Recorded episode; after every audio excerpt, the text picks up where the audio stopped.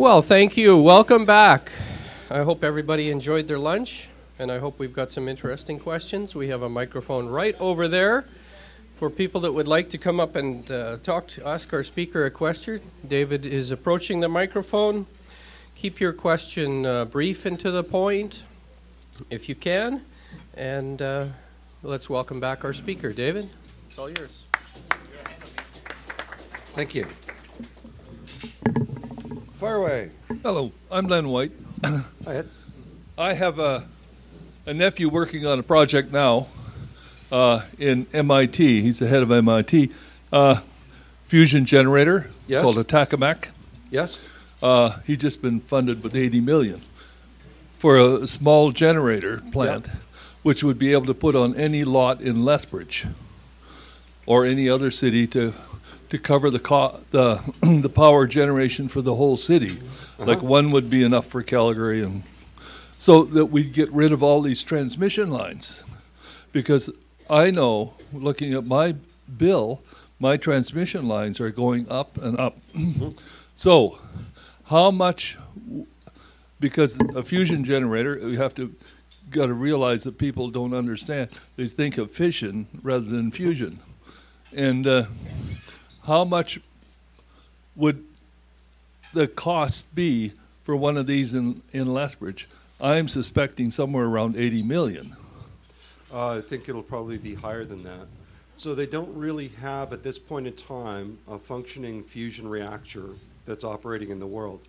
They operate for a few microseconds, or I think the, the biggest tokamak in France operated for half a second. They're not really ready for prime time continuous operation. Uh, the most promising design for fusion is actually one called a stellarator out of Germany, uh, which uses uh, twisting uh, magnetic field. Just for people who don't understand fusion, in fusion, you're trying to harness the power of sticking hydrogen atoms together into a helium atom, uh, which is what happens in the sun. Um, but you require sun-like temperatures and pressures in order to do that. And the problem that you have is that at you know 500 million degrees, pretty much anything we have melts really good. So what they do in these fusion reactors is use very strong magnetic fields to confine that plasma away from touching the walls of the of the unit. Uh, the tokamak is basically a big donut uh, where you've got uh, fusion plasma uh, contained in this donut-shaped vessel, uh, developed by the Russians first. Uh, the Stellarator, the German one, uh, actually twists those magnetic fields, uh, which help the uh, plasma stay away from the walls without as much magnetic force. But both of them are sort of still a little ways away from prime time. They always say with fusion that it's you know it's 10 years away and it has been for 50 years, right? So the the problem with all of those types of things they're very capital intensive, um, and I suspect that we're actually going to find that solar power in particular uh, and energy efficiency will blow those things out of the water financially.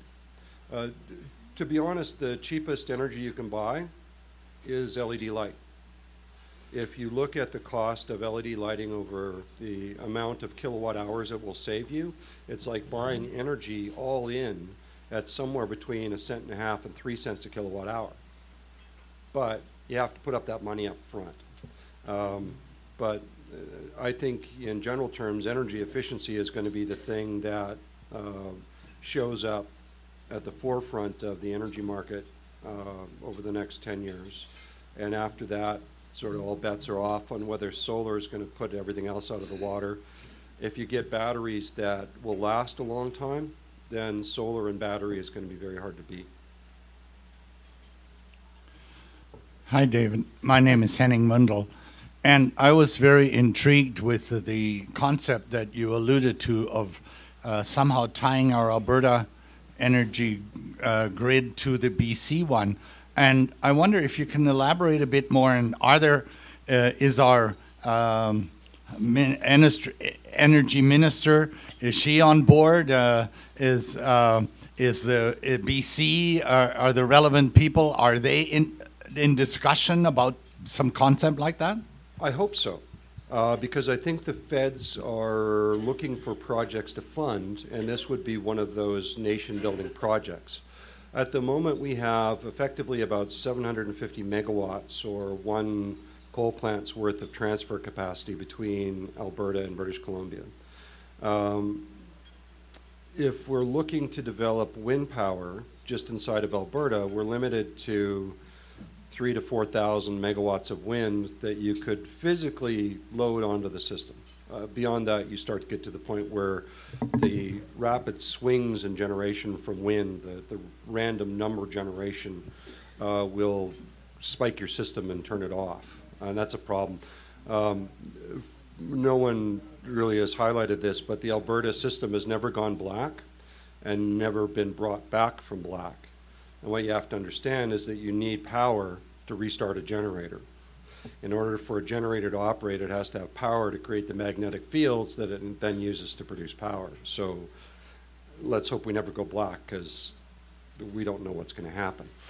Um, but in terms of having an interconnection, that then takes away any constraint that you would have on the amount of wind power we could generate here. So conceivably, you could have 30 or 40,000 megawatts of wind in Alberta, and it would be serving, you know, from here to San Diego.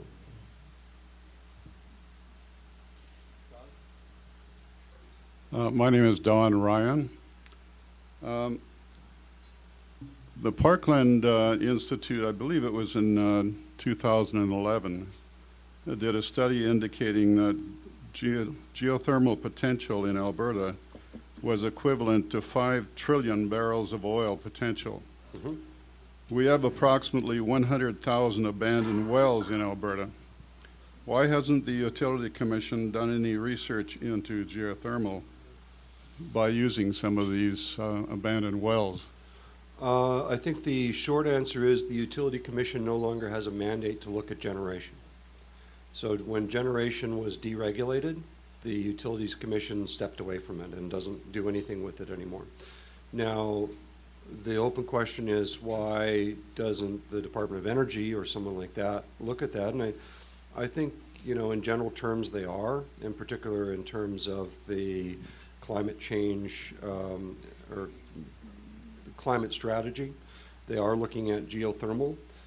But I have to give you my own, you know, boots on the ground experience with geothermal is that it is great in theory, uh, but it has the same challenges that you have in drilling for oil and gas, uh, and perhaps even greater challenges, because it's hard to get the underground target drilled.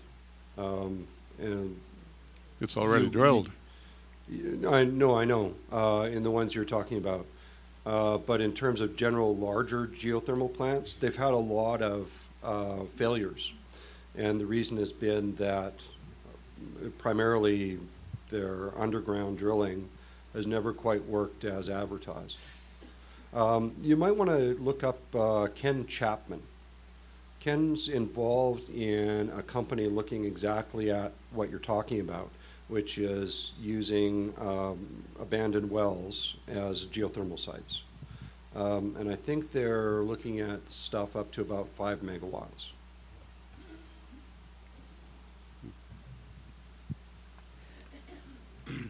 Uh, Terry Shillington, thank you very much for your presentation. Um, great to have that kind of competence um, at our disposal here for a while. Um, I was intrigued by your comment on California and the projected uh, multiplication almost of uh, electrical appetite that you see down the road there.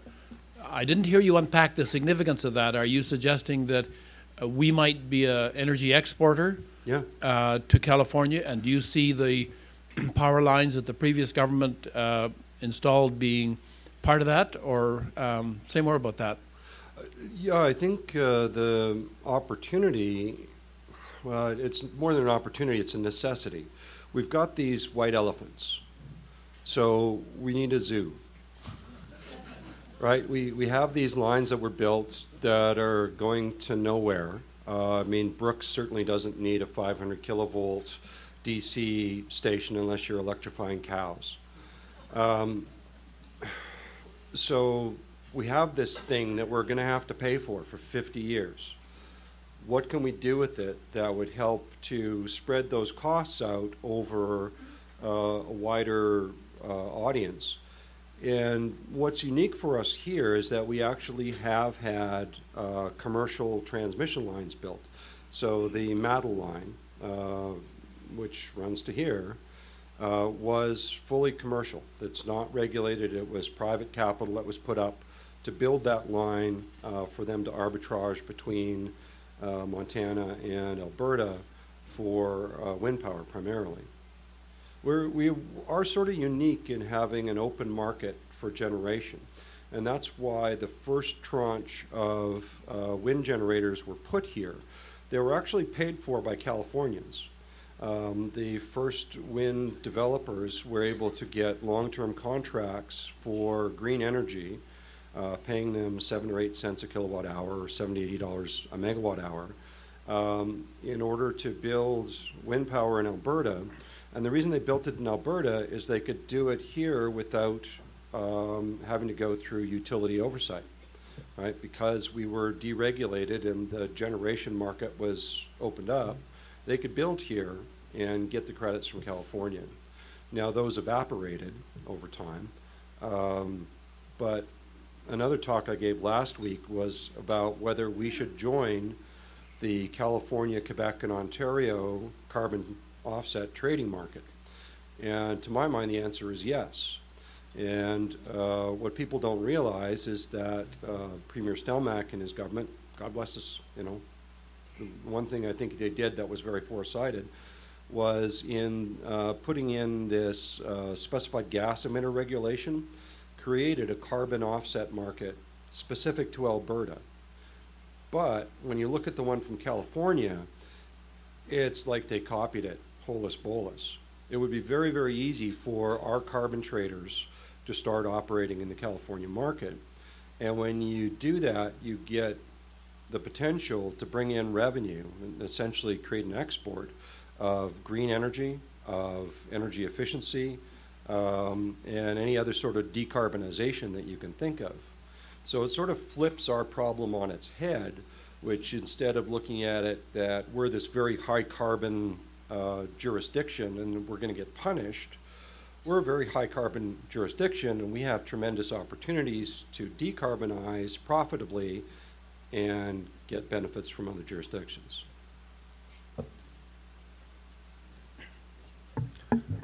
My name is Klaus Jericho. Um, energy and society is a highly, as you alluded to, complex issue. Um, and uh, decisions are long term.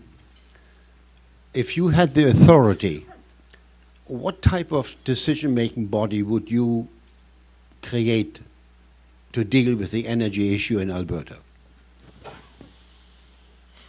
Well, energy is always political.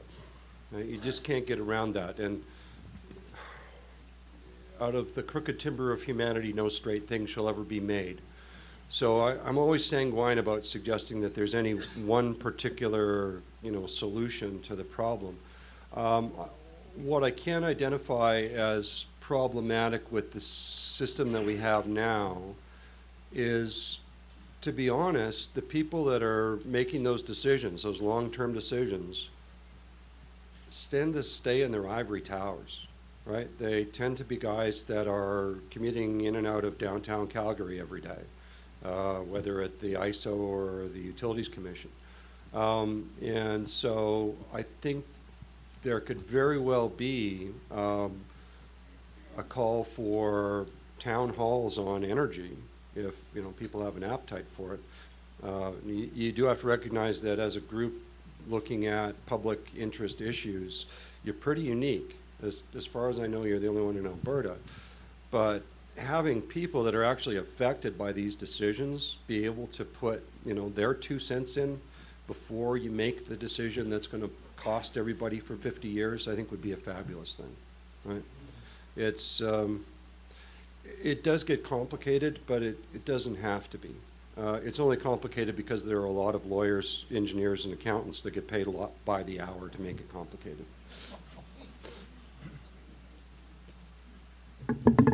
My name is uh, Knut Peterson. Thank you very much for coming down here, David. That was worked out well since we didn't get uh, that 20 minute, 20 inches of snow that we were supposed to get. I- You know, I spent seven years in the Northwest Territories, so I would have been fine. Uh, my question relates to the previous, uh, in terms of, uh, could you give us a perspective on what uh, the pros and cons, for example, of uh, Klein deregulating the Alberta energy market? So the problem always is that uh, a simple philosophy, when confronted with the physical realities, particularly of electric systems, which are the most complicated and the largest machines that mankind has ever made, it doesn't always lend itself to simple solutions. Um, and, you know, to be honest, we had a pretty simple solution with fully regulated utilities. For many, many decades in many, many jurisdictions, fully regulating utilities, uh, whether gas or electric, has been a pretty good, stable way of regulating them and making sure they're reliable and that the prices are reasonable. Um, but, you know, there's no perfect system for that. I think the biggest challenge with the Klein government was that they were doing it as a fashion. Right? They decided that, oh, hey, you know, deregulating liquor stores worked out great. Let's try deregulating electricity because everybody was deregulating electricity. And so we ended up with a market design that was stolen pretty much holus bolus from the United Kingdom in the mid 80s. Now, they had deregulated for a different reason, which was to crush their power unions. Um, but we ended up adopting their system and then never changing it in light of the difficulties that it had. Um, so we, we really needed to have taken a step back and maybe taken five more years to get into it. And I suspected if they had done that, that we'd probably end up with a system like we're headed towards now, where you've got a mix of payment for energy and payment for you know being there with capacity, um, because that's been the ones that have been the most successful in providing both low costs and reliability. Thank you, Dave, for your expertise, and, and I'm just amazed that you're standing up there and not seeming to have any notes. My name is Mary Shillington. Um, so much of the things that are happening now uh, are impacted by the election in the United States. Uh, so my question is, how do you see the fact of what Trump is doing around what he's talking about doing about coal plants and and not cutting back on environmental issues and so on? How will that would that impact uh, the issue if we tried to do something with California and so on, or in whatever way you could see Yeah. things happening? No, I- and that's a perfectly reasonable question. Um, I think the short answer in terms of our particular situation is that Canada and the federal government has, sig- has signaled that it is moving towards carbon pricing in order to meet the um, Paris Accord targets. Now, whether they will meet them or not is another question. Um, California, I expect, will double down on its climate leadership because I think they now see themselves as the opposition. And so I suspect that the California climate initiatives will carry on. Now, the open question then is what does that do to us in terms of competitiveness, particularly in oil and gas? And I do think that um, the mechanisms they put into the climate leadership plan to ensure that you know we are competitive with other jurisdictions in terms of those charges will ameliorate that will will help it but um, you know as in many years as an economic forecaster the only thing I know there are no facts about the future it's the only thing I know Yeah, Mark Gettle is my name. Hi, Mark. You mentioned that uh, the a good target for Alberta would be about 35% wind, 5% solar, and the rest thermal. I'm just wondering where are we at now? in other words, what percentage of energy being produced by wind and solar? So in terms of electricity, we're right now at about uh, 55% coal, um, 35% uh, thermal, or uh, natural gas, and, you know, rough numbers, 10% wind and everything else. Hope that math added up. Sorry, I was. Um, my name is Lawrence Hoy, and um, I'd be interested in your comments on the following. Um, I understand there is a bill in the legislature, perhaps it's already been passed, that says that we're supposed to generate 30% of our electricity on an annual basis using renewables. Well, this means more wind farms and more solar farms which in my mind means more power lines. We already have this wonderful power system north south, but are we going to be putting up transmission lines to all these wind farms forever? That is a very good question. And the, the interplay between still fully regulated transmission planning and then market-based generation planning is a difficult one. And the, that was why, uh, God bless them, they decided to build all these transmission lines everywhere. In part, was to allow anybody to build anything they wanted anywhere in Alberta. Well, it's really, really expensive to do that.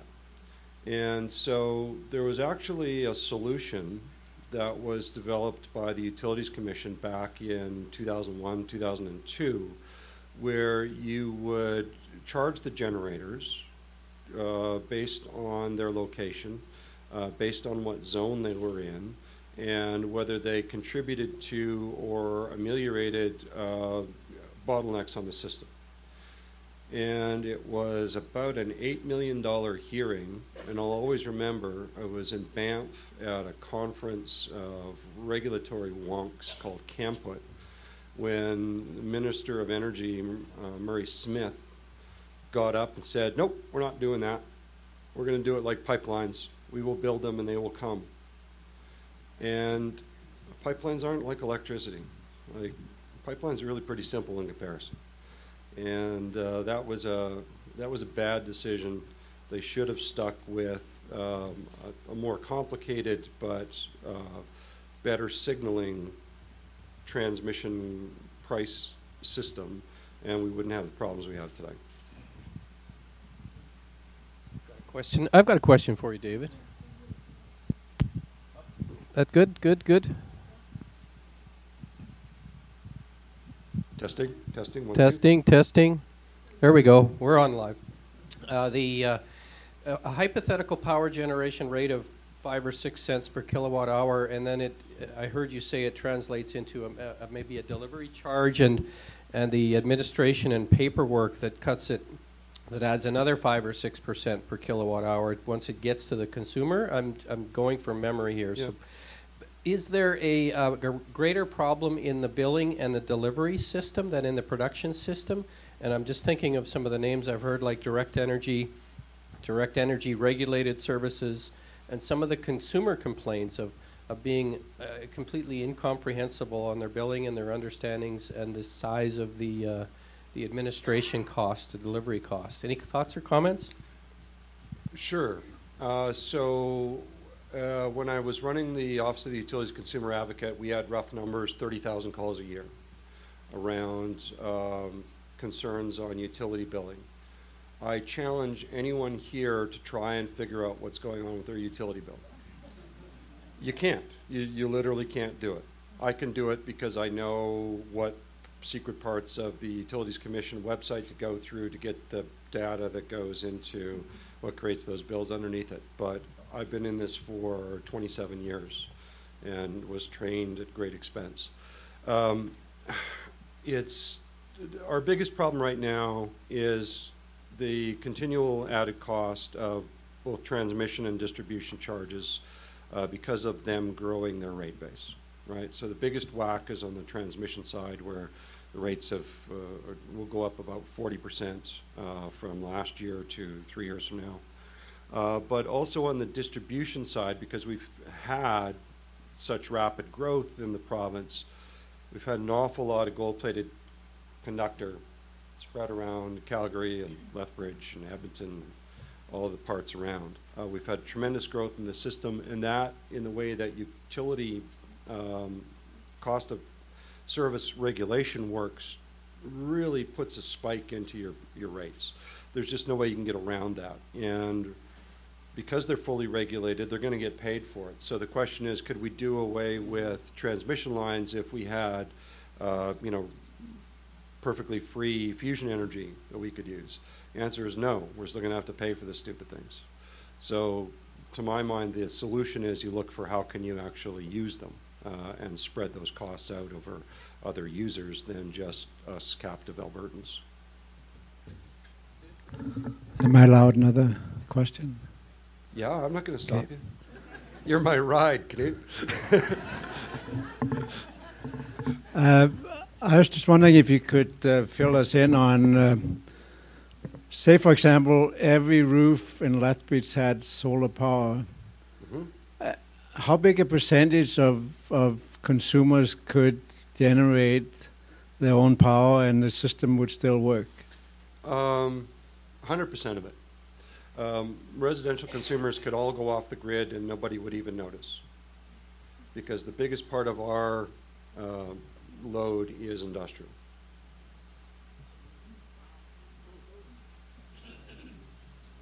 So, now having said that, you, it wouldn't make sense to do it.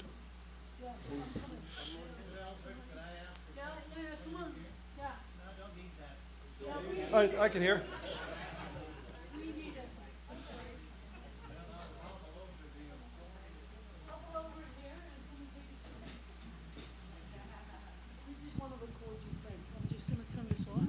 Make sure it's it's punctual and accurate when you record it. anyway, uh, Mr. Gray, I uh, I appreciate all your learned experience. Uh, I remember a few years ago when that famous line from Edmonton to Cal was built, that it cost every Albertan a dollar and a half every month to build it. So if the structure is paid by the consumer, left, right, and all around, what is the, what, what's the matter with uh, nationalizing the whole damn thing? We're paying for it anyway. Uh, so here's my response to that. I've never seen a government organization run more efficiently than a private one. Um, and so I, I don't think you could convert it to a, um, a public owned utility and have it run more efficiently. Uh, I think what you would see is that there would be less um, stress on the system in terms of the individual utilities all trying to get their pound of flesh.